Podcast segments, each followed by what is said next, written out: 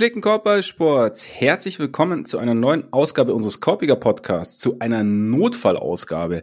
Ähm, wobei grundsätzlich wahrscheinlich, wenn wir jetzt das Tempo anschauen, unser Tempo anschauen, ist es ganz gut, dass wir nicht wirklich Notfallhilfe leisten müssen. Aber wir haben es jetzt geschafft, nachdem es jetzt fast ja, 48 Stunden noch nicht, aber vorgestern Abend war es soweit, der Dame-Trade ist durch. Damian Lillard spielt ab sofort in Milwaukee. Nicht in Miami, in Milwaukee. Ähm, wer hätte es gedacht, Ole, oder? Ja, wer hätte es gedacht? Milwaukee hätte ich nicht gedacht vorher. Das hat, hat mich schon überrascht. Ja, es gab ja diese Sleeper-Teams im Osten. Und da muss ich natürlich ganz kurz sagen, ne, also wurden ja, ich, es, es, es war schön, so für einen Bruchteil einer Sekunde im Auge des, weiß ich nicht, größten Trade, eines der größten Trade-Stürme der letzten Jahre zu sein. Es war schön. Es hat sich gut angefühlt. Und jetzt wird mich wieder, widme ich mich wieder ähm, dem Weg von Patrick Williams zum Superstar. Aber ich würde behaupten, dass die Buletten nur an der Peripherie waren und nicht im Auge des Sturms, aber ich lasse ich lass dir jetzt ansonsten den, den, ich, den Moment. Das ist ja nicht ich spreche, einfach. ich spreche an der Stelle nur über meine Gefühlslage, über meine Gefühlswelt. Also ich, und es fühlte sich so an, als wäre man wieder mittendrin. Aber ne, jetzt. Verstehe. Zum Einstieg wäre jetzt meine Frage natürlich, wir sprechen natürlich gleich noch darüber, wie der Trade genau ausgesehen hat, aber wir haben ja am Dienstag aufgenommen, am Mittwoch unsere Osten sortieren Folge ähm, online gebracht und Du hast damals gesagt, ja, hm, Chris Middleton bei den Bucks wäre schon ganz wichtig, weil Jerry Holiday so als zweite Offensivoption in den Playoffs hast du nicht so richtig Vertrauen. Wie sieht's jetzt so mit Damian Lillard aus als zweite Offensivoption, vielleicht auch erste? Ja, äh, die Offense ist, das ist natürlich schon eine einigermaßen interessante Vorstellung und auch, also eine geile Kombination, muss man sagen. Ne? Also weil, weil Dame irgendwie ja einfach genau das abdeckt, was den, was den Bucks jetzt auch über Jahre eigentlich gefehlt hat. Also selbst in dem, in dem Meisterjahr äh, war, war das ja jetzt in den Playoffs keine überragende Offense. Und äh, immer, hatte immer mal wieder die Tendenz, dass es irgendwie so Richtung, ähm, Richtung Crunch-Time teilweise ein bisschen komische Entscheidungen getroffen wurden, ein bisschen eindimensional gespielt wurde. Und jetzt ja, hat man halt irgendwie so den über die letzten Jahre wahrscheinlich konstantesten High-Volume Pick-and-Roll-Ballhändler überhaupt, der halt so aus dem aus dem Setup so ziemlich alles machen kann, überragender Schütze ist, auch äh, natürlich ein überragender Clutch-Player ist und jemand, der eigentlich auch, wenn, also wenn, wenn Janis sich halt wieder noch ein bisschen mehr darauf besinnt, so sein, sein altes Spiel und seine eigentlich größten Stärken mehr einzusetzen, also halt mehr so als, als Rollman zu agieren, mehr als den Ball selbst in der Hand zu halten, dann ist halt eine potenziell perfekte Kombination. Und dann rückt natürlich Middleton irgendwie ins dritte Glied, dann hast du auch immer noch einen Brook Lopez und Shooter X, wahrscheinlich ähm, teilweise äh, Malik Beasley, teilweise Pat Connaughton, aber um das Setup, den Setup herum. Zu vergessen. Den Bossman, ja, ja klar, der läuft da auch noch rum. Äh, extrem wichtig, aber also allein schon nur um das Pick and Roll Dame Janis kannst du kannst du halt potenziell schon eine unfassbar geile Offense draus machen. Also äh, ja, was, was das offensive Ceiling angeht, äh, sind die Bucks auf jeden Fall deutlich besser geworden durch diesen Trade. Ja, also ich meine, du hast ja im Endeffekt alles angesprochen, aber allein Dames Gravity und so, also du hast jetzt zwei Spieler, die du theoretisch komplett von Mittellinie bis Baseline verteidigen musst irgendwie in Kombination oder wenn man einer den Ball bekommt und du kannst den anderen nie aus nie aus den Augen lassen und wie du sagst, dann rennen da noch zweieinhalb bis drei Shooter noch außen rum. Also das wird schon nicht so einfach, zumal. Ich hatte gestern auch, sorry, wenn ich dich unterbreche, ja. aber ich, also ich, hatte gestern auch kurz das, äh, das Bild vor Augen. Irgendwie Dame dribbelt mit dem Ball über die Mittellinie, wird da sofort von zwei Verteidigern genommen. Janis hat drei Verteidiger, die irgendwie an ihm dran kleben und stellt den Screen. Da sind, und da sind keine mehr übrig. Dann ja. ist, äh, ja. da ist Platz für andere. Also äh, um die beiden herum, das kann schon, das kann schon einfach eine unfassbare Wucht und Dynamik irgendwie äh, entfachen. Ja, und ich glaube, das, das ist auch der Punkt. Ich meine, es gibt natürlich immer wieder, also wir gehen ja gleich noch tiefer. Vielleicht, na, lass mal ganz kurz sagen, wie der Trade aussah. So Chronistenpflicht. Apropos Chronistenpflicht, natürlich, wir, wir müssen auch noch dazu sagen, sollte es sich heute etwas komisch anhören oder etwas ungewohnt anhören von Oles Seite. Ole ist unterwegs, ne? Deshalb nicht, nicht, nicht das Podcast-Studio heute, wie sonst. Ja, ich hatte tatsächlich nicht gedacht, dass das jetzt am Mittwochabend passiert, wenn ich am ja. Donnerstag Vormittag wegfahre fürs Wochenende. Ja. Aber so ist das manchmal. Ich, zumindest hatte ich meinen, habe ich meinen Laptop eingepackt und, äh, und überhaupt Kopfhörer, mit denen ich aufnehmen kann, aber besser als nichts. Ist schon, ist schon manchmal ein bisschen komisch mit dieser, ja. mit, mit dieser Korbballliga. Sie hatten jetzt auch nicht so viel Zeit, diesen Trade irgendwie durchzuführen. Ne? Dame hat ja vorgestern gesagt, er würde gern wechseln und dann ist oder am, am Dienstag und am Mittwoch war es dann durch. Also von daher ja. haben sie sich ja sowieso ziemlich beeilt.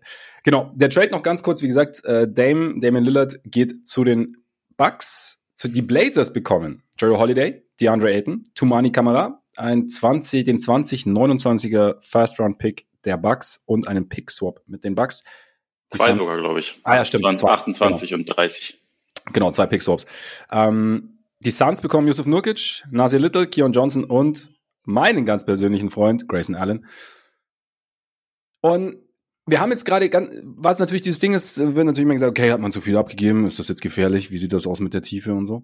Und ich persönlich muss sagen, wenn ich mir so anschaue, wer da jetzt kommt zu den Bucks, wenn ich mir anschaue, wer da jetzt ging bei den Bucks, finde ich, ist, haben sie eigentlich einen relativ guten Deal gemacht, weil, also einerseits klar, du hast, was heißt einen relativ guten, sie haben für mich einen sehr guten Deal gemacht, du hast die Offense angesprochen, wir haben oft genug drüber gesprochen, wie problematisch die Offense teilweise aussah, ja auch jetzt gegen die Heat in der ersten Runde, also gerade die Spiel, Spiel 5, wo am Ende gar nichts mehr ging und man sich gedacht hat, was, was macht ihr da? Also warum habt, habt was, was, was passiert da in der Offense? Kann sich keiner, kann hier keiner mal so ein bisschen die Zügel in die Hand nehmen und das alles wieder so ein bisschen auf Spur bringen.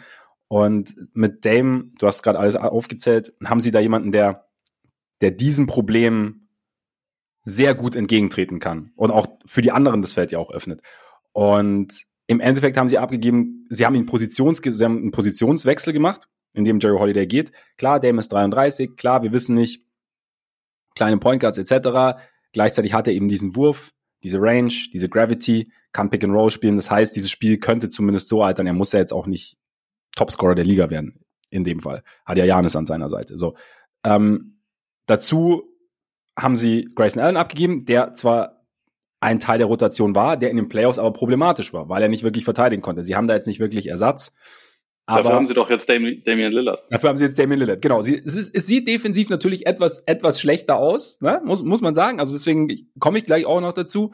Ähm, und sie haben im Endeffekt, klar, sie haben diesen Pick-Swap, der natürlich schon interessant werden kann, wenn wir sagen, ähm, es ist dann in sieben Jahren, selbst wenn Janis dann noch da ist, man weiß nicht, wie es ist, aber in sieben Jahren, ich finde diesen Gamble, also sie haben im Endeffekt einen First Rounder wirklich abgegeben. Ne? Also die anderen sind ja, werden ja getauscht. Und das kann blöd laufen, aber es ist in sieben Jahren, keine Ahnung, was in sieben Jahren ist. Also diesen, und diesen Gamble fürs Hier und Jetzt, wenn du jetzt Janis Antetokounmpo hast, der noch dazu gesagt hat, Freunde, ne, ich bin vielleicht nicht ewig hier, wenn das nicht optimal läuft für mich, dann zu sagen, okay, wir, wir versuchen dieses Leben im Jetzt, so ein bisschen, ne, was ja, was ja alle, alle Life-Coaches immer so sagen, live, live in the moment.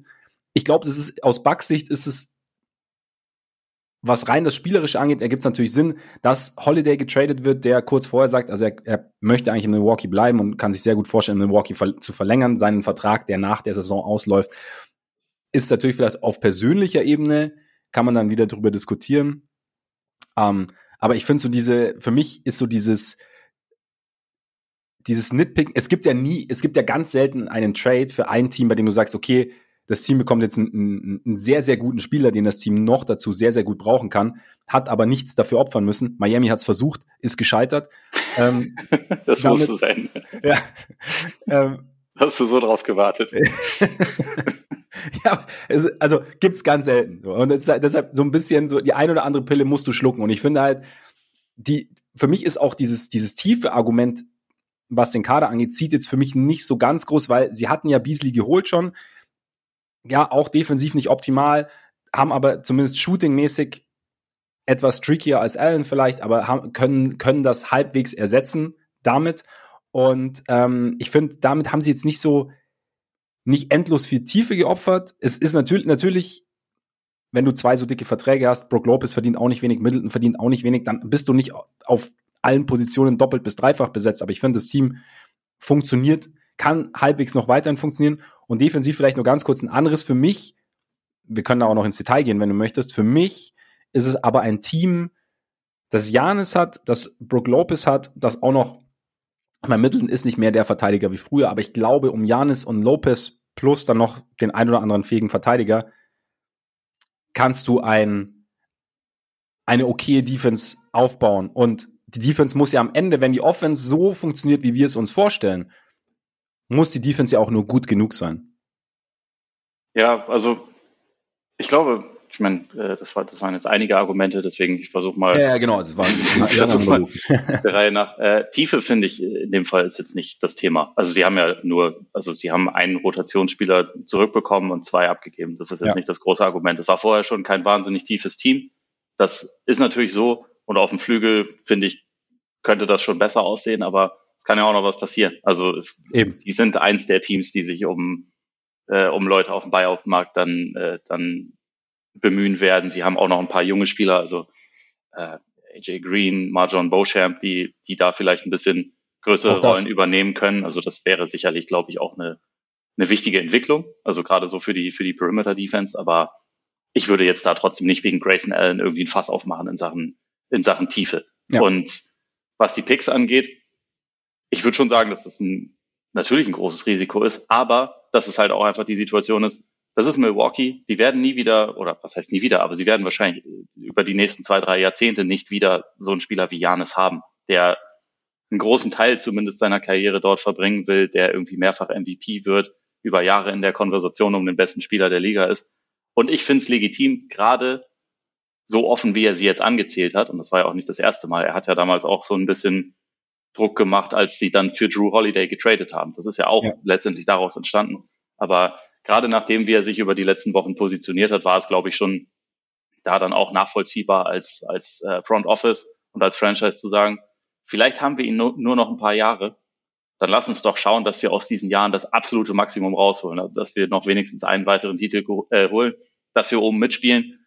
Und von daher, ich kann mir gut vorstellen, dass das dann, also in dem Jahr 29, wo dann, ähm, wo dann Portland auf jeden Fall den Pick aus Milwaukee bekommt, Dame ist da 38, verdient wahrscheinlich immer noch 900 Millionen im Jahr oder so.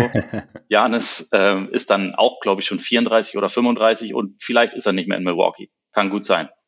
Dann kann es absolut gut sein, dass man da verdammt gute Picks abgeben muss, vielleicht auch drei Jahre in Folge. Das kann ja, kann ja durchaus passieren. Ja. Aber ich finde auch, ich finde trotzdem, gerade aufgrund der speziellen Situation, die die Bugs einfach haben, ist es okay, das zu machen für mich ist wirklich der interessanteste Punkt bei allem und auch der, wo man ansetzen muss, wenn man, wenn man das, das Haar in der Suppe finden möchte. Und das kann man, finde ich schon. Man könnte sagen, Drew Holiday ist defensiv so gut, wie Dame offensiv ist. Und Drew Holiday ist offensiv nicht so schlecht, wie Dame defensiv ist.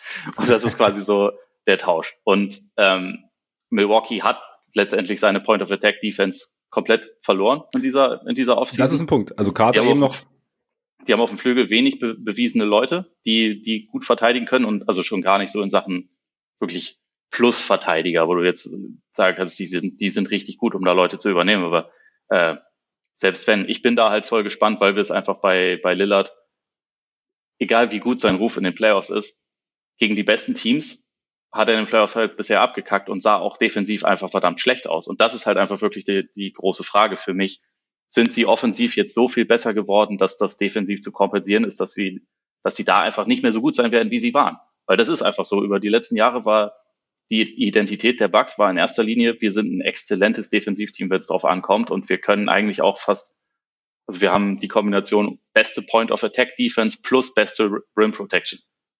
Jetzt haben sie ein, haben sie nur noch eine Komponente davon. Und es ist halt einfach ein riesiger Shift, aber also ich meine, ich kann mir auch gut vorstellen, dass es funktioniert, aber man, man könnte halt sagen, ist das, ähm, ist individuelle Offense wirklich so viel wichtiger als individuelle Defense, dass sich das lohnt. Aber man kann den Case gut machen.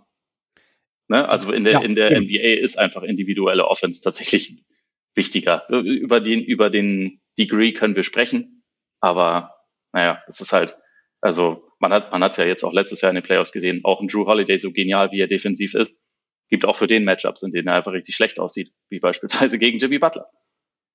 Ja, und ich glaube auch, dass man, dass man gar nicht mal nur allgemein drüber sprechen muss, wie wichtig Offense Defense jetzt oder individuell Offense Defense in der NBA ist, sondern dass man ganz konkret auf die Bugs eingehen kann, nämlich dass sie halt mit dieser Herangehensweise, nämlich beste Point of Attack Defense, beste Rim Protection plus ähm, eine stottrige Offense, trotz eigentlich für sich jetzt solider bis sehr, sehr guter Offensivspieler, dass sie immer wieder ja, irgendwie an ihre Grenzen gekommen sind. Also komischerweise, sie haben, sie haben die Championship gewonnen, auch in diese, aber auch die in dieser Saison, ja, wird auch immer wieder bemüht. Ich bemühe es jetzt auch nochmal. Es gab da auch Momente, in denen Mike Budenhäuser schon mit anderthalb Fuß aus der Tür war und wir schon gesagt haben, oh, die Bugs jetzt wieder nicht und was ist mit diesen Bugs los, warum kriegen sie es nicht hin? Ne? Und, und, ja. und ich könnte mir halt schon vorstellen, dass man auch ganz bewusst sagt oder gesagt hat, wir wollen jetzt einfach mal eine, eine, eine, eine flüssigere Offense haben, weil die, die individuelle Offense von Lillard ist ja das eine, aber was diese individuelle Offense und diese dieses Wort ist, glaube ich, auch mindestens überstrapaziert mittlerweile, diese Gravity, die er auch ausübt, dieses Ding, wie er der Offense auch in Bewegung bringen kann, wie auch Janis dann davon profitieren kann, wie andere davon profitieren können, wie auch dann ähm, vielleicht auch eben kurze, kurze Durststrecken eventuell dann besser oder auch längere Durststrecken offensiv besser überbrückt werden können, beziehungsweise gar nicht mehr so, so ins Extrem, so extrem stattfinden, wie es bis jetzt der Fall war wenn, wenn man sagt, wenn, wenn wir da an den Punkt kommen, dann opfern wir diese Point of Attack Defense. Wir haben weiterhin die Rim Protection und schauen, wie wir das dann machen. Natürlich ist es eine Herausforderung mit Lillard, je nachdem, wer, wer dann noch dazu startet. Keine Ahnung, vielleicht musst du dann auch wieder offensiv etwas opfern, wenn du sagst, du, ähm, du bringst vielleicht noch einen defensiv zumindest etwa, etwas besseren Flügel mit rein in, in, in die erste fünf oder in die Closing Five. Das geht ja dann Richtung Playoffs. Und da ich könnte mir halt vorstellen, dass es einfach ein, ein, ein, sehr bewusster Tausch war, den sie eingegangen sind. Und in meinen Augen absolut verständlich. Und in meinen Augen würde ich auch, würde ich es jetzt nicht so hochhängen, so gerne ich Jerry Holiday mag. Aber ich, ich glaube, dass, dass, dass, dass Lillard als Gesamtpaket, also auch was, was, was die gesamte Offense und dann damit die, die, die, die Stabilität des Teams auch insgesamt angeht, ihnen sehr, sehr viel geben kann. Ob es dann so sein wird, müssen wir natürlich sehen. Aber ich glaube, dass da, dass da sehr, sehr viel möglich ist. Ja, das, also das glaube ich schon auch. Ich habe in Lillard allgemein schon auch äh, ein großes Vertrauen, weil er es einfach jetzt auch wirklich über, über viele Jahre einfach immer wieder geschafft hat, eigentlich fast unabhängig davon, welche Mitspieler er hatte, sein Team immer offensiv einfach richtig gut zu machen. Also ja. die Minuten mit ihm, selbst in der letzten Saison, wo die Blazers echt nicht gut waren und auch im Jahr davor, wo es, das ja eigentlich äh, also hinten raus auch ein absolutes Tanking-Jahr war, wenn Dame auf dem Court stand, waren die halt immer verdammt gut. Letzte Saison an den Offensivrating von über 120 in den Minuten, wo Dame gespielt hat, in einem 33-Siegeteam. Ne? Und sein, sein häufigster Rollman war Drew Eubanks. Wenn man sich da dann jetzt vorstellt, okay, das ist dann Janis, der halt selber irgendwie so krass ähm, die, die Aufmerksamkeit auf sich zieht, dann, dann sind da schon nochmal irgendwie ganz andere Möglichkeiten gegeben. Ich denke mir halt schon, also auch als jemand, der die Bugs in den, in den letzten Jahren natürlich auch irgendwie viel dann in den Playoffs gesehen hat, dass da, also in, dass auch diese Defense, die sie hatten, dass das halt in den Playoffs dann trotzdem schon immer so funktioniert, wenn ein nicht so guter Verteidiger auf dem Court ist, sei es beispielsweise Grayson Allen. In manchen Matchups ist das einfach ein verdammtes Problem, weil die die ganze Zeit dann. Ist doch immer, ähm, oder? Ja, klar. Nur da, da ist jetzt halt so das Ding, da war das dann so die eine Schwachstelle. Jetzt sind es halt dann potenziell, also wenn du Lillard und Beasley zusammenspielen lässt, das ist halt extrem angreifbar. Das muss man schon sagen. Und ja. da, also da bin ich halt mal gespannt, inwieweit inwieweit Lopez und Janis das dann die ganze Zeit irgendwie alles abdecken können, alle, alle Lücken, die da mhm. aufkreuzen, weil es halt einfach viele Lücken geben wird. Andererseits hast du natürlich auch vorne mehr Puffer, weil du wahrscheinlich, also wie du schon gesagt hast, auch weniger anfällig dafür sein wirst, dass du halt so Durststrecken bekommst, wie, die, wie es die Bugs über die letzten Jahre einfach oft hatten. Also wenn, wenn du einfach, also selbst wenn nur Lilla drauf ist mit, mit, mit Lopez oder wem auch immer, die Offense wird dann halt einfach im Zweifel nicht so schlecht sein. ähm, das ist dann, das ist, aber ich bin, ich bin halt total gespannt und das finde ich auch wirklich das Faszinierende an diesem Trade äh, aus Sicht der Bugs, inwieweit so dieses, dieses Pendel zwischen Offense und Defense, wie sich das verschiebt und was für mhm. Auswirkungen mhm. das hat.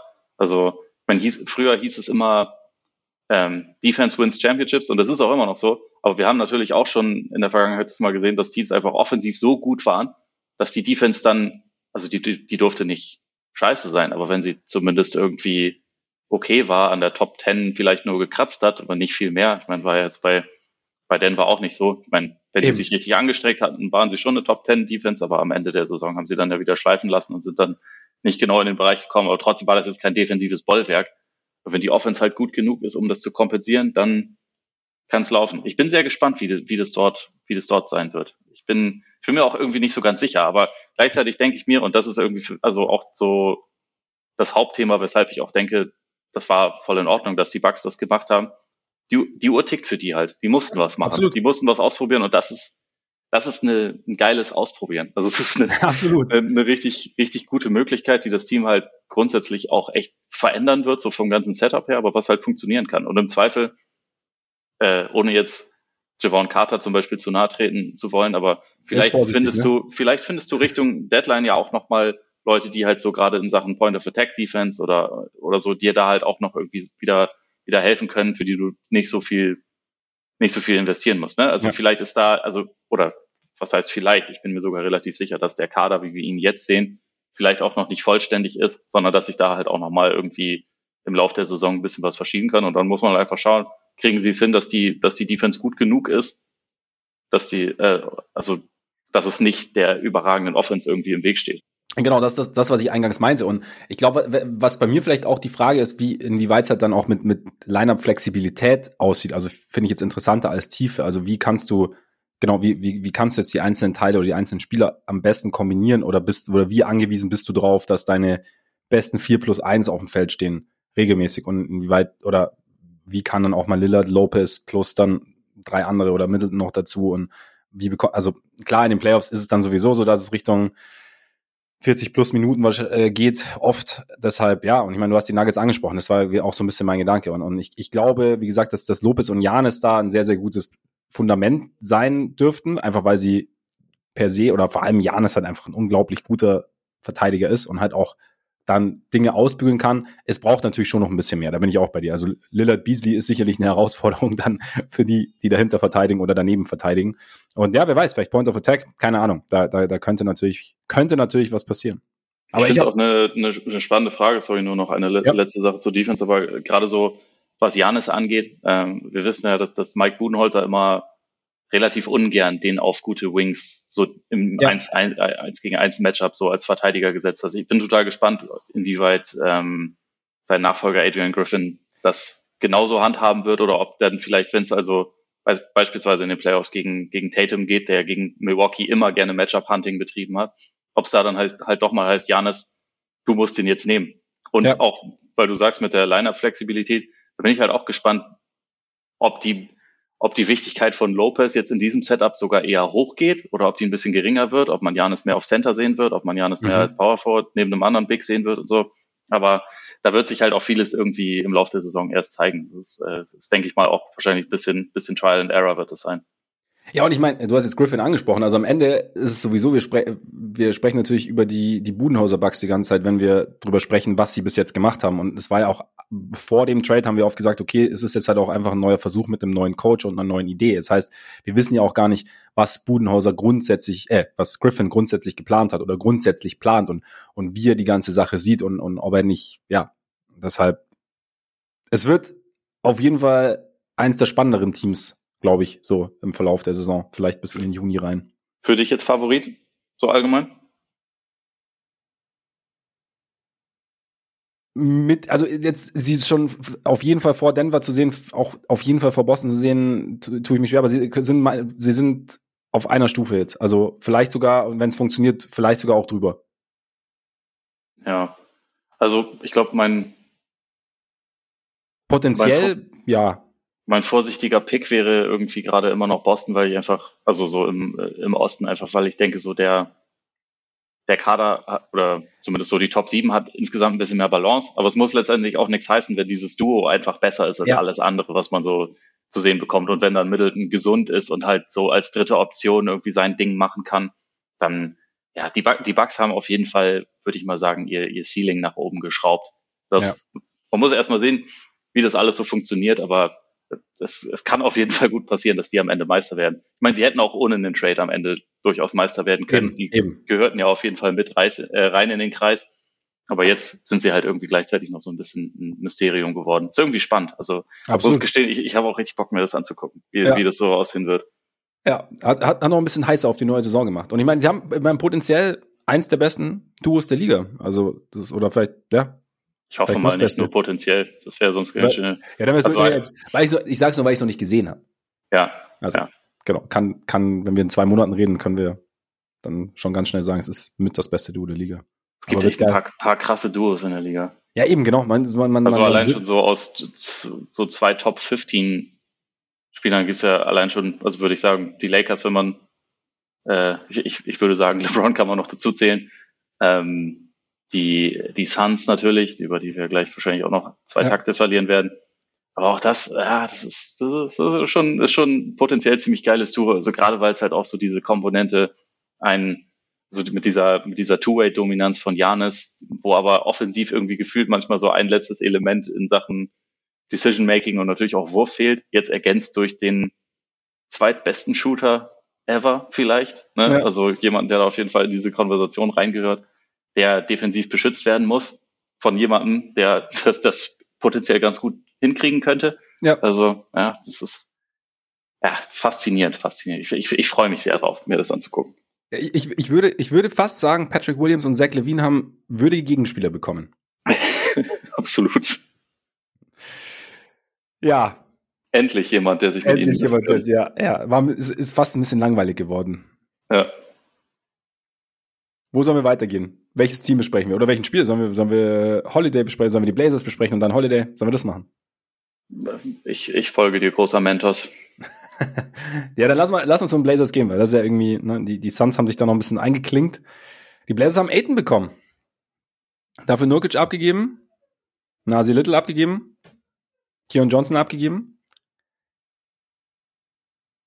Und sie haben natürlich Jerry Holiday bekommen, da werden wir gleich noch drüber sprechen. Die Frage ist natürlich, ne, bleibt er jetzt? Ich meine, die, die Gerüchteküche brodelt ja, dass er schon weitergeht. Da sind diverse Contender stehen schon Schlange. Ich glaube, Miami bietet jetzt vielleicht sogar einen Second Rounder, aber ja. ähm, was, was hältst du grundsätzlich einfach davon, dass sie, dass sie jetzt Aiden bekommen haben. Also dass sie, dass sie, dass Aiden jetzt quasi so ein bisschen so, mal, wenn wir die Picks mal, klar, gehören dazu, aber so Aiden ist ja so der, der große Spieler jetzt sozusagen fürs Erste, je nachdem, was mit, mit Holiday jetzt noch passiert, aber der, derjenige, der auf dem Parkett stehen dürfte. Was hältst du davon, von der Idee? Ähm, ich bin lauwarm, was das angeht. Ich glaube, weil. Äh, ein typisches Aiden-Gefühl, oder? Ja, das ist, glaube ich, das Problem. Also, wenn, wenn man mir jetzt sagt, das ist eigentlich die, die Version, die äh, 2021 in den, in den Playoffs für die Suns gespielt hat, die irgendwie motiviert war, ihren Job erledigt hat, vorne gut gefinisht hat, defensiv gegen verschiedene Teams defensiv einfach auch zurechtgekommen ist ähm, und halt zu dem Zeitpunkt auch 23 war und sich eigentlich auch konstant positiv entwickelt hatte, würde ich sagen, unbedingt. Also vor allem ist das ja auch positionell und vom Alter her eine gute Ergänzung zu ja. den Guards, die sie haben. Es wäre jetzt ein bisschen, also deswegen macht so jemand auch mehr Sinn als jemand wie jetzt äh, Tyler Hero oder so, weil der halt nicht genau die gleiche Position spielt wie die potenziellen Franchise-Talente, die sie schon haben.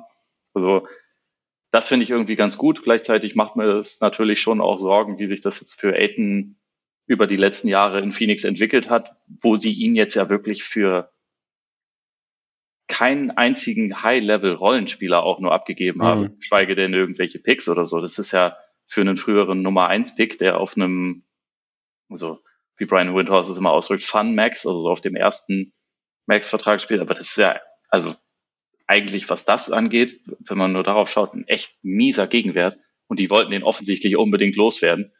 Das gibt einem natürlich ein bisschen zu denken, dass äh, irgendwie was so seine, sein, sein Auftreten auch im Lockerroom angeht. Ich meine, es war ja jetzt seit Jahren auch bekannt, dass er und Monty Williams sich nicht leiden konnten, aber Monty Williams ist weg und offensichtlich war nicht nur äh, war nicht nur Monty Williams kein großer Fan von von DeAndre Ayton und das spricht ja schon auch irgendwie Bände und die optimistische Sichtweise wäre jetzt halt, der hat dringend einen Szenenwechsel gebraucht, der hat dringend ein anderes Teamgefüge um sich herum gebraucht, vielleicht eins, wo die Erwartungen ein bisschen anders sind, wo er auch nicht von jemandem wie Chris Paul angeschrien wird, sondern eher, wo es halt um, äh, um junge, ein junges Team geht, so im Aufbau, wo er vielleicht offensiv ja auch eine etwas größere Rolle einnehmen kann, als er das, als er das in Phoenix hatte, auch wenn die nicht klein war. Ne? Aber ja. ähm, er durfte da gefühlt nicht alles machen, was er gerne machen wollte.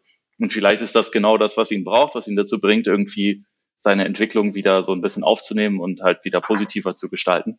Dann dann finde ich es gut. Und grundsätzlich so als, als ähm, um es auszutesten, finde ich es eh nicht schlecht, weil er ist, selbst wenn er ultra frustrierend ist, ist es immer noch ein überdurchschnittlicher NBA-Center, der nicht so alt ist und dadurch irgendwie den, den jüngeren Leuten, die sie, also den Guards, die sie geholt haben, helfen wird. So, insofern ist es okay. Ist jetzt für mich auch, äh, aber deswegen meine ich lauwarm, Mhm. Das ist okay, aber es ist jetzt auch nicht der Hauptgewinn oder so. Es ist, es ist okay, würde ich sagen. Vielleicht, ja. vielleicht wird es sogar gut, vielleicht auch nicht. Ich bin halt, also gerade so, wenn, wenn wir auf die Situation in Phoenix irgendwie schauen, ich denke mir schon, Beziehungen sind ja keine Einbahnstraße. Also irgendwie scheint es halt dann ab einem gewissen Punkt nicht mehr funktioniert zu haben. Und ich glaube, ja, also Williams hast du ja angesprochen, aber und Aiden hat da sicherlich, ich meine, er wirkt ja immer so ein bisschen, als sei er so, ja, nicht, nicht zu 100% involviert oder nicht zu 100% heiß oder so ist es oft oder als, ne? Legal, aber, illegal, alles egal. Genau. Aber vielleicht, ja, vielleicht hat sich's einfach ja, wie man so schön sagt, irgendwie ist es an einen Punkt gekommen, an dem es einfach nicht mehr ging und an, an, dem er dann die Motivation nicht mehr aufbringen konnte. Das kann man dann natürlich wieder, wieder in Frage stellen, weil, ne, also es ist halt sein Job in Anführungszeichen, so, so bestmöglich abzuliefern, aber wenn es irgendwann nicht mehr geht, also wir, so, die menschliche Psyche ist ja durchaus kompliziert, dann geht's halt vielleicht nicht mehr. Und wenn man es, du hast ja auch gesagt, wenn man es positiv sehen möchte, Szenenwechsel und vielleicht ist das einfach auch ein, ja, eine, eine, dieses, dieses andere Setup in Portland, vielleicht kommt dann auch die Spaßkomponente mehr mit rein das Zwischenmenschliche funktioniert besser und dann, wie, du sagst, er, er, ist ja vielseitig, er kann ja verteidigen, er hat, hat, ja offensiv auch durchaus was drauf. Also er wird jetzt den offenen Dank halt, weiß ich nicht, vielleicht versenkt er ihn in Portland auch, man weiß es ja nicht. Aber vielleicht nimmt er ihn. Vielleicht nimmt er eben, genau. Also deshalb, und se selbst, selbst übrigens mit der Verweigerung von Danks ein viel besserer Finisher als Yusuf Nurkic. ja, ja. Da haben wir auch, da reden wir auch seit Jahren drüber, dass irgendwie eigentlich müsste er doch einen Touch haben und es sieht eigentlich immer so aus, aber irgendwie dann, und ja. dann fliegt, fliegt ein Korbleger an die Seite des Bretts. Ja, genau, genau aber ja, also von daher, ich finde ich find's, ich find's halt, ich find's auch spannend eigentlich. Also weil es eigentlich ganz cool ist, dass Aiden jetzt irgendwie in einem, in einem jungen Team ist und, und ja, der, der Finals Aiden oder der während dieses Finals Runs oder dieser Aiden dieses Finals Runs war halt schon, war halt schon sehr gut und man hat eigentlich gedacht, okay, hey, seit, ne, die haben dann, die haben dann richtig guten Center. Also, und, und wie gesagt, du hast es angesprochen, Timeline passt irgendwie, junges Team. Also finde ich, finde ich eigentlich ganz spannend.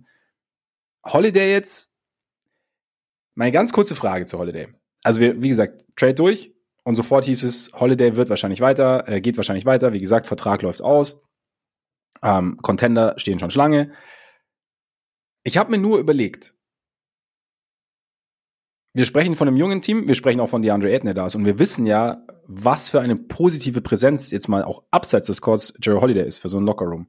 Ähm, wir wissen, wie gut und auch irgendwie selbstlos sozusagen Holiday verteidigt oder wie, wie viel Einsatz Holiday bringt. Wir wissen, dass die wichtigsten Spieler der, der Blazers auf ähnlichen Positionen spielen wie, wie Holiday, weshalb man natürlich argumentieren kann, so er spielerisch ist er vielleicht gar nicht so essentiell, aber wäre es mal, keine Ahnung, was der Gegenwert jetzt ist. Also wir, wir wissen ja bei Contendern, dass sie tendenziell eher weniger abgeben wollen. Das heißt, Wäre es für Portland, gibt es ein Szenario für dich, in dem es für Portland wertvoller wäre, Holiday zu, zu behalten, als Präsenz, auch so ein bisschen als sehr, sehr früher Culture-Setter, weil du ja, du hast ja Top-Talent sozusagen mit, mit, mit Henderson eigentlich auch mit Aiton. Du hast ähm, Shaden Sharp, du hast, ähm, du hast auch Simons. Mal schauen, wie, wie dann die Zusammensetzung aussieht. Aber wäre es vielleicht sogar, gibt es ein Szenario, in dem, in dem das, was Holiday auch an Soft Skills sozusagen mitbringt, wertvoller ist, als zu sagen, wir bekommen jetzt noch den ein oder anderen Pick oder noch das ein oder andere junge Talent. Und ist es dann, da ist natürlich die Frage, was Holiday will, ob er da Bock drauf hat, ob er in einem Jahr wieder weg ist. Klar, aber so grundsätzlich.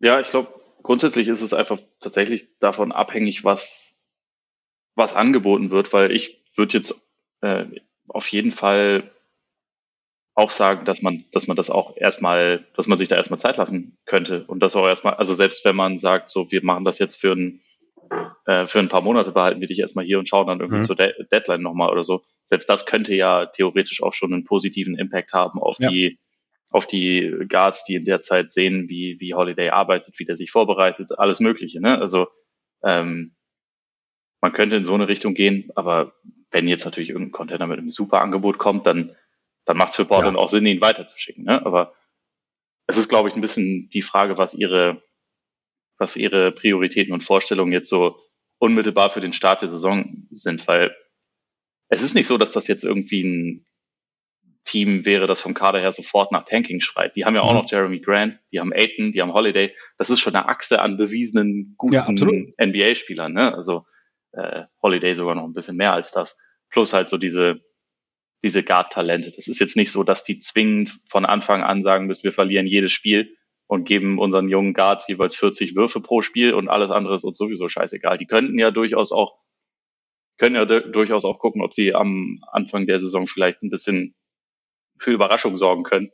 Ja. Äh, und dafür wäre es dann sicherlich nicht falsch, jemanden wie, wie Holiday zu behalten. Aber ich, ich glaube, das äh, ist eh grundsätzlich meistens meine, meine Einschätzung dazu, dass ich nicht, ich habe da nicht unbedingt eine absolute Meinung. Ich denke mir nee. halt, wenn, wenn jetzt irgendwas richtig Gutes reinkommt, wo sie denken, dass das hilft uns, das bringt uns vielleicht noch einen jungen Spieler, der noch irgendwie auf den Forward-Positionen ist oder so, der mit dem, mit dem Team wachsen kann, ähm, plus äh, irgendwie Pick-Kombination, was auch immer. Das, das lohnt sich, das machen wir jetzt und dann ist er weg. Und wenn aber kein Team was bietet, sondern wenn es eher darum geht, irgendwie äh, große Verträge loszuwerden, plus halt hier, noch, hier und da noch ein Pick, dann da muss man sich das halt überlegen, ob das dann wirklich das Sinnvollste ist oder ob, ob das vielleicht noch besser ist, einfach für eine Weile zu pokern und es mal drauf ankommen zu lassen. Mal, mal schauen, was passiert, ob irgendwann ein besseres Angebot kommt oder ob man, ob man halt mit dem Spieler in die Saison geht und vielleicht auch die Saison sogar bis zum Ende spielt. Also ich würde es da tatsächlich vom, vom Markt mehr oder weniger abhängig machen. Ist halt, ist halt irgendwie eine spannende Frage, weil also gerade Teams, die sich vorstellen können, dass es in den Playoffs gegen Milwaukee geht, die brauchen neuerdings noch einen sehr guten Guard-Verteidiger. Deswegen kann ich mir schon ja. auch vorstellen, dass halt wirklich ein sehr guter Markt für ihn entsteht und dass dann auch Angebote reinkommen, wo es für Portland einfach Sinn ergibt, zu sagen, okay, wisst ihr was, Drew, geiler Typ, aber äh, wir schicken dich jetzt dorthin, ist das okay für dich? Und dann wird er wahrscheinlich sagen, ja, ist okay für mich und dann und dann dann dann ist es so und dann ist es auch okay. Ich meine, der Markt, also wie gesagt, es, es wurde ja, glaube ich, jedes Team, das irgendwo grundsätzlich in der Nähe jeglicher Feindeskonversation ist, wurde ja. Ja, Boston, Boston ist ja zum Beispiel auf, auch aufgetaucht, ne? Ja. Aber da, da ist es halt einfach Gibt nicht, so, nicht so easy. Also, also spielerisch hätte ich jetzt nichts dagegen. Also, ja, ich glaube, glaub, jedes Team oder die meisten Teams hätten, hätten Holiday gerne im Team. Also so, aber. Ja, aber wie man das, wie man da ein Paket schnürt, was Sinn ergibt für beide Seiten, ist halt schon wieder schwieriger, weil Holiday ja. natürlich auch nicht, nicht nichts verdient. Der will ja. natürlich dann eigentlich auch gerne den nächsten Vertrag schon haben und ein Team, das jetzt für ihn tradet, wird ihn nicht für eine Saison holen wollen. Also dafür wird es keinen Sinn machen, viel abzugeben, sondern du musst ihn dann eigentlich auch schon mehr oder weniger zu in, in deine Zukunftsplanung mit, mit aufnehmen. Und das, das ist in Boston schon ein bisschen komplizierter. Ja. Und für viele andere Teams natürlich auch. Also ich meine, für Miami wäre es natürlich der Deluxe-Notnagel. Ich finde, man kann eher argumentieren, dass, dass der so Heat Culture besser passt als Damian Lillard. ähm, aber auch da, ne, ich weiß nicht, wie, wie motiviert Portland ist mit Miami überhaupt, sich äh, an den Tisch zu setzen, weil, also ich habe jetzt auch nicht alles dazu gelesen oder gehört, aber das, das, was so durchgesickert ist und was mich erreicht hat, klang jetzt nicht so, als wären die begeistert gewesen von dem, von diesem ganzen Vorgang. Also sowohl von Lillards Seite als auch von Miamis Seite, so in der Kombination mit, ich will einen Trade und ich will nur dahin und Miami weiß das und bietet dann auch halt nichts, also bei ja. weitem nicht alles, was irgendwie da ist. Ich kann mir schon auch vorstellen, dass da ein bisschen, bisschen Animositäten entstanden sind. Kann ich, glaube glaub ich eigentlich nicht. So eigentlich Auf keinen Fall. Alles ziemlich fair und so abgelaufen. Da ist ja niemand, niemand petty. Nee, eben, eben. Nein, also ich, das, aber das ist das Ding. Ich meine, wie, wie sieht's mit dem Markt genau aus? Also wer, wer hat jetzt wirklich Spieler, die, die interessant sind? Für welches Team ergibt es dann eben auch wirklich perspektivisch Sinn zu sagen, hey, also wir, wir opfern jetzt, beziehungsweise, genau, wenn's will, haben wir die Spieler. Mit welchem Team hat, haben die Blazers Lust zu dealen? Und dann wird vielleicht auch wieder ein bisschen gepokert, weil der Vertrag läuft ja aus, kann man dann den Blazers ein bisschen mehr die Pistole auf, auf die Brust setzen. Oder beziehungsweise wartet man bis zur Trade Deadline. Also ich glaube, also der Markt, also die Interessenten sind da. Ich bin halt gespannt, wie, wie viel die Interessenten dann ähm, ähm, bieten möchten am Ende. Oder ob jeder wird halt wieder versuchen, das Beste für sich rauszuholen, ist ja auch legitim. Aber am Ende, wie gesagt, ich bin da auch, ich habe da auch keine feste Meinung dazu. Ich, deswegen habe ich auch gesagt, gibt es ein Szenario, weil ich halt irgendwie den Gedanken, weil für mich mein erster Gedanke war schon, ah, okay, ganz cool.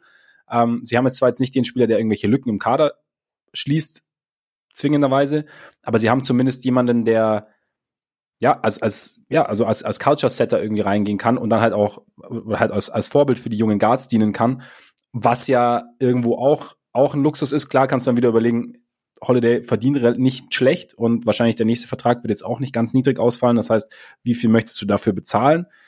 Ich meine, es gibt mehrere Faktoren, deshalb, wie du sagst, es gibt da, glaube ich, keine klare Antwort. wie, wenn wir jetzt so die Interessenten schauen, also ich meine, anschauen, du hast, du hast Miami angesprochen, du hast Boston angesprochen, die Warriors waren noch in der Verlosung, die Clippers, die Sixers.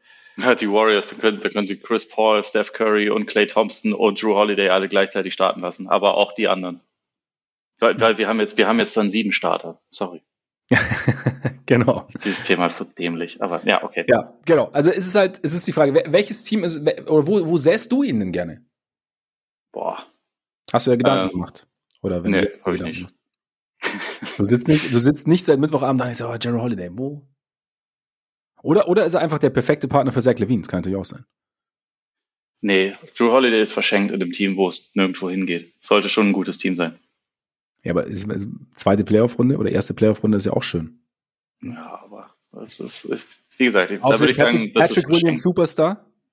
Ach, hör, hör, mir auf. Wir wollen doch jetzt, wir wollen jetzt über, über relevante Sachen. Ich wollte, ich wollte dir am Ende nur Zeit geben, dass du auf, auf ein Team kommst, weißt du? Dann okay. ich gedacht, fülle, fülle ich einfach mit Belanglosigkeiten. Also für die Clippers wäre es natürlich nicht schlecht. Ähm, weiß ich nicht, ob sie ein Paket schnüren können, was, was Sinn ergibt für die Blazers. Also äh, Vielleicht ist man da eher motiviert, jemanden wie Terrence Mann abzugeben, als sie das für James Harden waren. Von dem Thema haben sie sich ja offensichtlich verabschiedet. Ähm, was ich verstehen kann. Also bei, bei Holiday gibt es, glaube ich, keine, keine Fragezeichen hinsichtlich des, des Charakters oder solche Sachen, weil ich es auch immer ein bisschen, bisschen gemein finde, so davon zu reden, weil ich kenne jetzt den Charakter von James Harden persönlich auch nicht so gut, ja. aber du weißt, glaube ich, trotzdem, was ich meine. Ähm, es läuft nicht mal ganz also, reibungslos bis jetzt zumindest. Ja. Was man mitbekommt wenn, wenn die Mavs nicht, nicht schon den Kyrie-Move gemacht hätten, dann hätte ich gesagt, das wäre eigentlich ein ganz interessanter Fit potenziell. Jetzt weiß ich es nicht. Ähm, Minnesota wäre noch ein Team, das ja eigentlich eine Langzeitlösung auf Point Guard gebrauchen kann, weil Mike mhm. Conleys Vertrag ausläuft und Mike, Mike Conley ist ja noch ein bisschen älter als Holiday, aber hm, weiß ich auch nicht, ob sie, ob sie dort irgendwie hinkommen, aber ansonsten bei den, Pel bei den Pelikanen hat er schon mal gespielt, wäre jetzt aber auch nicht der alleruninteressanteste mhm. Fit, aber halt eigentlich nicht neben McCollum. Ja, weiß nicht, hast du, hast du spontan, bevor ich jetzt alle Teams in meinem Kopf einmal durchgehe? Magic? Äh, ich möchte nicht noch einen etwas wackeligen Shooter da reinkriegen. Nee, aber ich habe auch, also. Nee. Ich meine, es geht, es geht ja schon so ein bisschen, ein bisschen um die Contender. Ich meine, in, ähm, Natürlich, die Nets brauchen noch einen Point Guard, ne? Ja, noch so ein Team, wo es nirgendwo hingeht. nee, also ich meine, die Nets, die Nets sind, finde ich, ein Team, sorry, aber nur da ganz kurz, ja. wo es vielleicht auch Sinn ergibt, die vielen Assets, die sie haben, noch für ein Jahr oder zwei ja, aufzuheben. Würde ich für, zustimmen, ja. Wer weiß, wer dann verfügbar wird, Joel Embiid, wer weiß, wer, wer dann verfügbar wird, Joel Embiid. Ähm, sonst, Jan ist jetzt ja wahrscheinlich dann nicht mehr, aber wer weiß, ja. wer noch. Ne? Und ja. ähm, ich glaube, also Holiday ist nicht der Typ, den die brauchen, um ihre, um ihre Franchise irgendwo hinzuführen. Ähm, nee. Deswegen wäre das, glaube ich, da nicht, ja. nicht ratsam, die Assets dafür, dafür zu verwenden. Ja. Und bei den, bei den Knicks sehe ich es ähnlich. Ich meine, die haben ja auch Jalen Brunson. Eben, eben. Also Nee, wahrscheinlich sind es schon, also ich meine, die Clippers fände ich schon interessant. So, ich meine, es gab ja so die Gerüchte, man macht irgendwie einen Drei-Team-Deal mit, mit Clippers, Sixers und, und, und Blazers. Dass dann Harden bei den Clippers landet und ähm, Holiday bei den, bei den Sixers, wo dann, ich, ich weiß gar nicht, wer es war, dann gefragt hat, warum nicht eigentlich direkt für die Clippers. Also ist nicht, ist nicht Holiday. Ja, ich dachte eh, dass sich die Clippers von dem Thema Harden verabschiedet haben. Also ja. zumindest, dass das berichtet wurde, das muss ja nichts heißen, aber. Ja, genau. Also aber ich, ich denke auch, also ich fände fänd Clippers fände ich jetzt so vom, also wenn, wenn wir schauen, für Kandidaten fände ich schon ganz, ganz interessant. Ähm, Wäre das da, ja, fände ich ganz interessant. Die Suns mögen ja Perimeter-Leute. ja, können jetzt, weiß nicht, wen können sie da abgeben, aber. Ich meine, wenn die, wenn, wenn die Jazz jemanden überraschen wollen und auf einmal Richtung, also doch wieder Richtung Angriff gehen, dann wäre Holiday ja, aber natürlich, aber das, eigentlich macht keinen Sinn für sie. Nee, nee. Es ergibt schon für die Teams, die genannt wurden, ergibt schon am meisten Sinn, aber ja, mal gucken. Wer, weil, gut, wir haben jetzt auch nicht zwingend mit den Bugs gerechnet, wer weiß, wer, wer da noch ums Eck kommt. Also, ja. von daher einfach mal abwarten. Bleiben noch die Suns. Du hast schon angesprochen. Aber äh, grund ja? grundsätzlich vielleicht noch ganz kurz äh, als, als letztes zu den Blazers. Ähm, haben sie es deiner Meinung nach gut gemacht? Ist das ein Deal, mit dem die, mit dem die leben können? Oder hättest du dir mehr gewünscht? Oder findest du, das ist super geil irgendwie abschließendes Fazit? Ich finde, ich finde, sie haben es, ich finde, sie haben es solide bis gut gemacht. Ich würde sagen, eher gut gemacht. Sie haben, sie haben im Endeffekt, ja, sie bekommen drei Picks, die potenziell oder die, bei denen man sich einreden kann, dass sie sehr gut sein können in, in, in Zukunft. Sie ähm, bekommen einen vielversprechenden Center, der halt auch vom Profil her in ihr Team passt. Also sie bekommen keinen Spieler, du hast ja vorher angesprochen, Tyler Hero zum Beispiel, der eigentlich auf einer Position spielt, auf der sie sehr, sehr viel Talent haben. Sie bekommen zusätzlich eben diesen sehr, sehr guten Veteranen, der auch, äh, was, was seine Persönlichkeit angeht, was man bis jetzt mitbekommen hat, sehr, sehr wertvoll sein kann und gleichzeitig bei dem man auch sagen kann, hey, du hast irgendwie nach deiner langen Karriere, du möchtest nochmal um einen Titel spielen oder zumindest halt die Möglichkeit haben für einen tiefen Playoff-Run.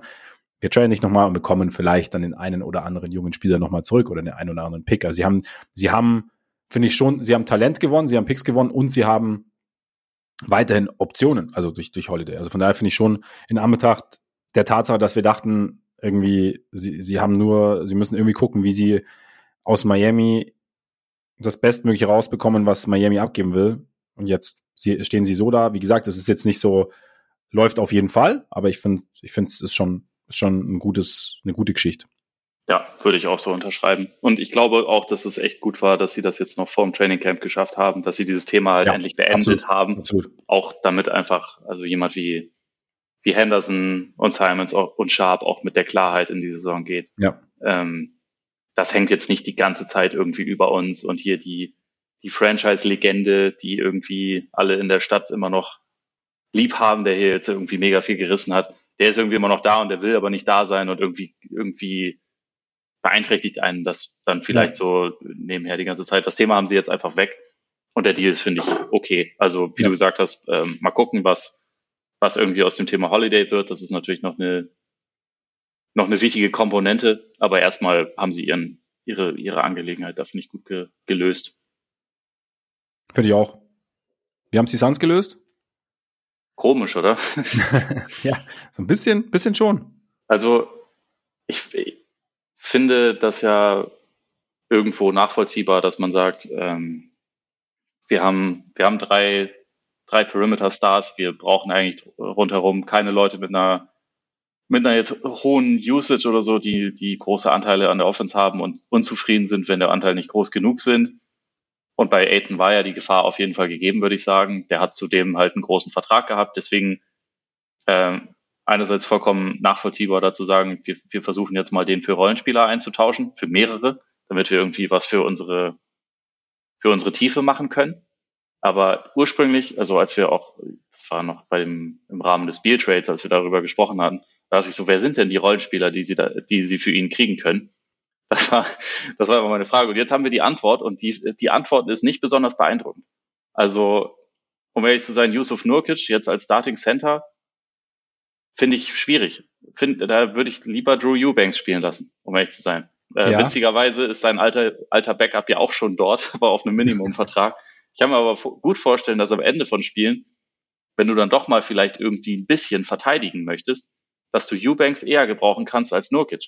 Oder dass du vielleicht sogar sagst, KD und Watanabe, ihr seid unsere Bigs in diesem Lineup und wir mhm. spielen jetzt nominell klein und müssen es irgendwie so lösen, weil Nurkic hat sich halt über die letzten Jahre defensiv schon echt in, einem, in eine sehr schlechte Richtung entwickelt, weil, also, weil er auch viele Verletzungen hatte und so. Der war früher, jetzt finde ich auch schon nicht beeindruckend, aber zumindest ein ganz, ganz solider Ringbeschützer in der Drop Coverage. Also da konnte man ja mit ihm schon, schon arbeiten. Da war das defensiv schon in Ordnung, aber äh, die Mobilität ist mittlerweile so eingeschränkt und er ist ja dazu jetzt auch nicht so der, der, ähm, der, der, der Vertikalathlet oder so, kann man jetzt nicht sagen. ja. Und äh, das ist ja jetzt nicht der Anker, den du haben willst. Und gleichzeitig ist er offen, offensiv halt schon eher ein Spieler, der auch Touches haben will. Der, also der ja auch offensiv durchaus viele Sachen kann. Er ist ein guter Passer, der kann mittlerweile äh, auch von draußen ein bisschen werfen und so. Also das sehe ich alles. Nur brauchen die Suns denn das? Brauchen mhm. die nicht eigentlich jemanden, der einfach in erster Linie verteidigt und vorne, vorne Drecksarbeit erledigt? Und das ist er halt nicht. Nee, also es gab ja schon dieses Gerücht, dass, dass die Suns lieber Nurkic statt, statt Aiton hätten, kurz bevor der Trade über die Bühne ging. Und ich habe das gelesen und dachte mir so, hm, hä, warum? Also, und irgendwo, wie gesagt, ich glaube, die Aiton-Geschichte war einfach an dem Punkt, an dem es. Weil sie Aiton einfach gehasst haben. genau, also ich glaube, da war einfach das, da, das war, dieses Kapitel war eigentlich schon beendet. Also von daher, ähm, aber ich bin trotzdem auch überrascht, dass Gut, also so wie es gelaufen ist, kannst du natürlich kann die du hast ja die Fragezeichen vorhin aufgezählt, die hinter Aiden stehen und die die die werden diese Fragen werden sich ein großer Teil der anderen Teams auch gestellt haben und im, am Ende finde ich es jetzt auch schon wahnsinnig wenig Gegenwert. Also muss ich echt sagen, ähm, Nasi Little bin ich halt gespannt, weil der ja vor seiner schweren Verletzung eigentlich echt eine gute Entwicklung gemacht hat. Das heißt, du hast noch ein bisschen, bisschen auf dem Flügel hast du jemanden, der potenziell ähm, dir da das gibt, was du ja eigentlich in diesem für dieses Team auch haben möchtest. Du bist jetzt halt auf den großen Positionen. Ja, der kann auch halt auch ein bisschen verteidigen, ne? Das genau. ist etwas, was genau. ihm gefehlt hat. Und das, also von daher ist das, das ergibt schon irgendwie Sinn. Du hast mit Allen hast du, wenn, hast du einen Shooter, der aber halt defensiv dir nicht wirklich was bringt und du hast eigentlich auch deine, sagen wir mal so, deine Stars können eigentlich auch ganz gut werfen, ne? Also, das ist halt, ja, gut, da brauchst, da brauchst du trotzdem äh, idealerweise auch noch jemanden drumherum, der, der werfen kann. Damit ja, die Frage ist, halt sehr konzentriert, aber die Frage ist halt, ob du dann niemanden, ob du dann lieber ein bisschen weniger Wurf und ein bisschen mehr Defense nimmst. Das ist so halt mein Punkt, weil du ja eigentlich schon eigentlich schon. Ja, ich, also ich glaube, in, in Closing Lineups wirst du das auch sehen. Also da hat dann ja. vielleicht jemand wie äh, wie Little oder auch Watanabe ja. oder Keita Batsiop oder so. Vielleicht hat er werden die dann vorgezogen, aber die müssen ja auch durch die durch die Saison kommen. Ne? Genau, genau. Also ähm, genau, du hast es. Grayson Allen ist da schon, ist da schon nicht. Also als Rotation. Ich weiß, du hast ihn, aber er ist trotzdem einer der besseren Spieler, die sie in der Rotation dann haben, glaube ich. Also, der wird schon seine Minuten dann der auf jeden Fall spielen und, und auch äh, rechtfertigen, glaube ich.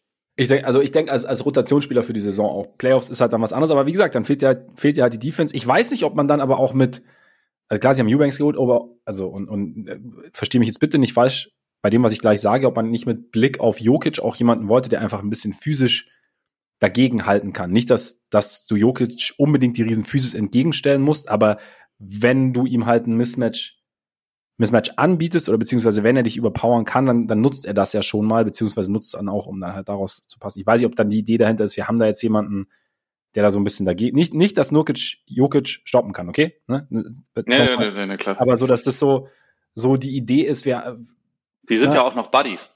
Also da ist, da ist Jokic dann vielleicht auch ein bisschen entspannter und macht ihn nicht komplett fertig, wenn er ihn genau. Sieht, weil er denkt, so, wir sind doch Kumpels. Vielleicht macht er ihn dann nur ein bisschen fertig. Genau, genau. Und das, das reicht dann vielleicht schon. Aber vielleicht, ich weiß nicht, ob das dann irgendwie noch, noch ein Gedanke war. Aber also es, es liest sich irgendwie wenig. Wer weiß, wie, wie es dann am Ende ausschaut. Wer weiß. Weißt du, was daran also, die witzige Ironie ist? Aber ja. Jokic sagt irgendwie seit Jahren immer, dass Aiton einer der, der Leute ist, die ihn am besten verteidigen. Tja, aber das ist das Problem, die, die Suns hassen ihn.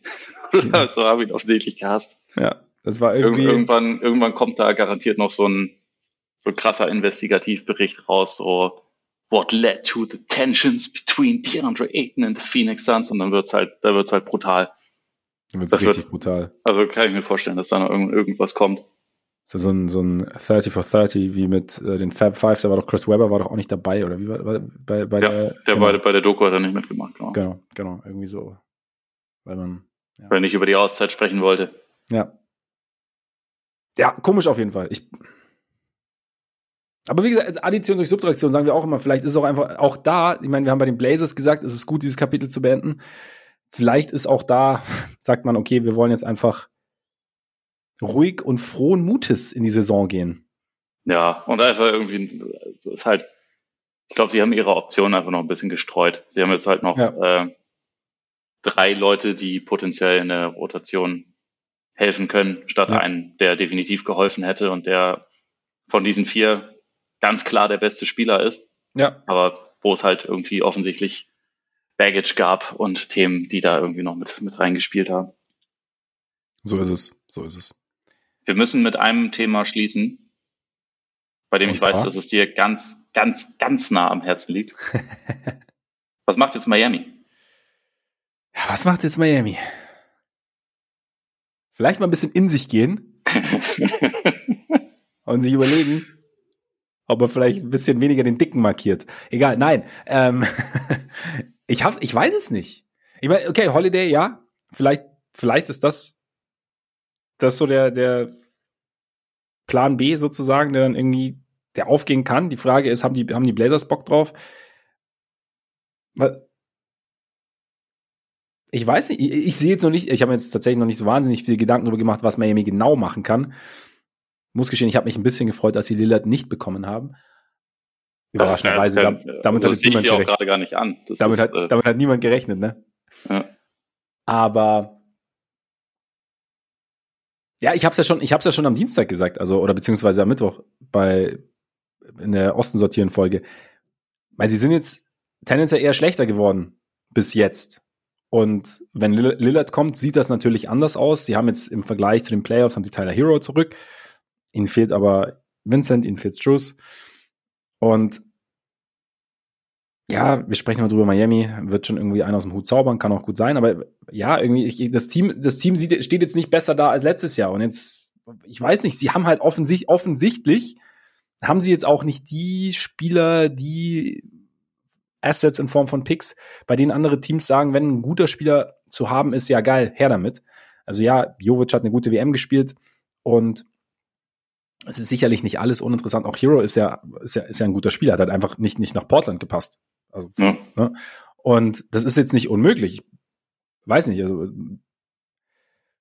ich denke, was, das ist jetzt sehr plump und sehr simpel, aber sie werden halt Augen und Ohren offen halten und schauen, wer da eventuell noch verfügbar wird. Und was, was noch möglich ist. Also beziehungsweise, wo es vielleicht, es gibt, passieren ja auch schnell Dinge, mit denen man nicht rechnet.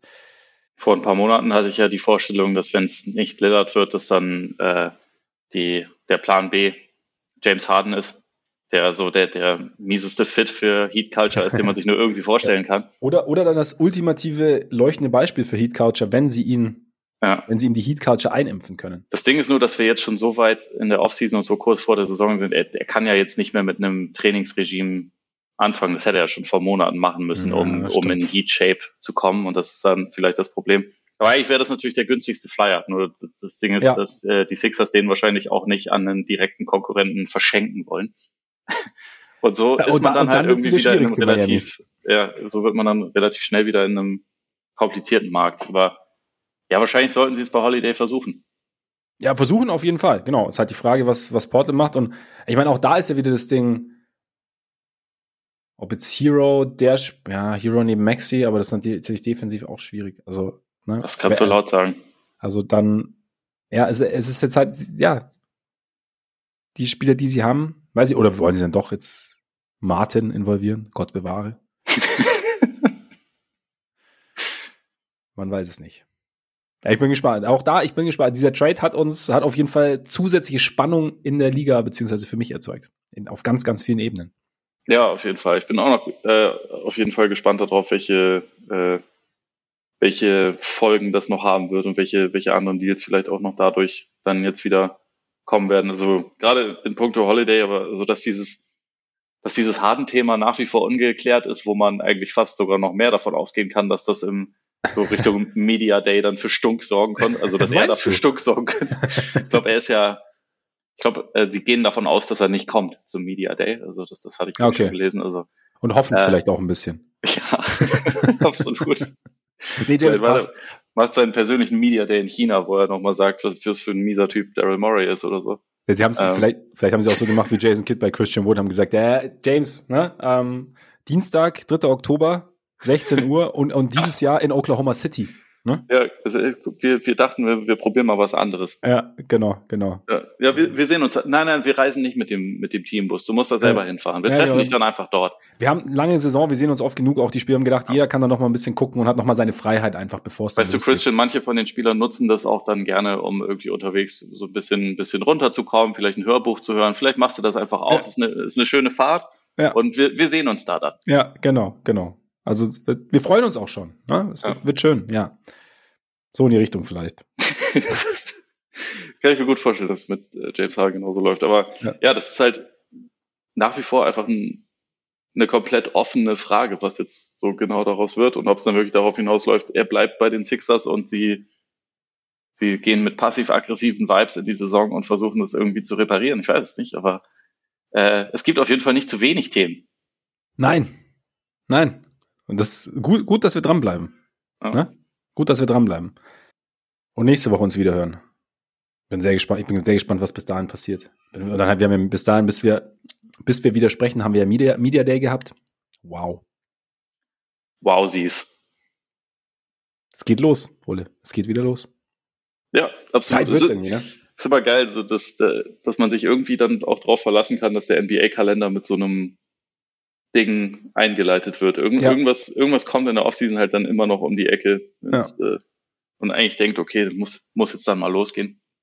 Dann kommt halt wirklich was. Ja. Zum Beispiel auch äh, am Abend, bevor ein Magazin, an dem man den ganzen Sommer über gearbeitet hat, äh, um Saisonvorschauen zu schreiben, ja. damit man in der Nacht dann alles nochmal umkrempeln kann. Shoutout an äh, Andre Vogt. Das Schaut an das gerade Next Magazin, aber äh, die Ausgabe kommt jetzt raus mit Damian Lillard in mit Damian Lillard. Also kannst du versehen. Also auf jeden Fall ein krasser Turnaround in dem, ja, in dem Fall. Also muss man echt sagen. Ja, ja, absolut, absolut. Auch von meiner Seite Shoutout. Wir sind gespannt. All Eyes on the NBA natürlich jetzt mal wieder. Durch Dame und durch die ganze Geschichte. Und umso besser. Umso besser. Ich bin heiß. Und ihr hoffentlich auch. Schön, dass ihr dabei wart. Vielen Dank für eure Aufmerksamkeit. Und na, ihr wisst ja Bescheid, solltet ihr uns gern öfter hören, zuhören wollen und wisst nicht wo, kann ich euch hier hiermit helfen. Apple Podcasts, Spotify, Deezer, Amazon Music, Google Podcasts. Hört rein, wo ihr reinhört und folgt uns gern bei X, folgt uns bei Instagram, schreibt uns sehr gern an. Und ihr könnt natürlich noch auf unsere Patreon-Seite kommen. Es war jetzt terminlich und krankheitsbedingt in letzter Zeit etwas schwierig, ähm, extra Folgen zu machen. Normalerweise gibt's da allerdings extra Folgen. Da heißt in dem Fall unter patreon.com slash Korpiger Podcast und Korpiger mit. Ah, ey. Richtig. Genau, da gibt's extra Folgen für all diejenigen, die uns äh, mit monatlichen Beiträgen unterstützen. Vielen, vielen Dank an alle, die das tun. Genau, wenn ihr Lust habt, schaut da gerne mal vorbei. Und jetzt ich sagen, Woche ist, glaube ich, der Plan. Geht's weiter. Nächste Woche ist der Plan, geht's weiter. Genau, genau. Wir hoffen, dass da keine laufenden Nasen oder irgendwelche anderen Sachen dazwischen kommen. Mal, vielleicht gibt's ja auch nochmal einen Trade. Vielleicht landet ja James Harden in Madrid. Wer weiß. Ich muss auch gestehen, als, äh, als Leute mit äh, Kita-Kindern jetzt ja auch schon äh, gehört es ja eigentlich auch schon seit einer ganzen Weile dazu, dass jeder, jeder Podcast eigentlich mit mindestens einer verstopften Nase aufgenommen wird. Genau. Also ich glaube, es gehört einfach, gehört einfach dazu, zu unserem Flair. So zerbröselt der Keks nochmal. Eben. In dieser Lebensphase. In diesem Sinne, genießt euren Tag, euren Abend, euren Morgen, genießt euer Wochenende und bis bald hoffentlich. Reingehauen. Reingehauen.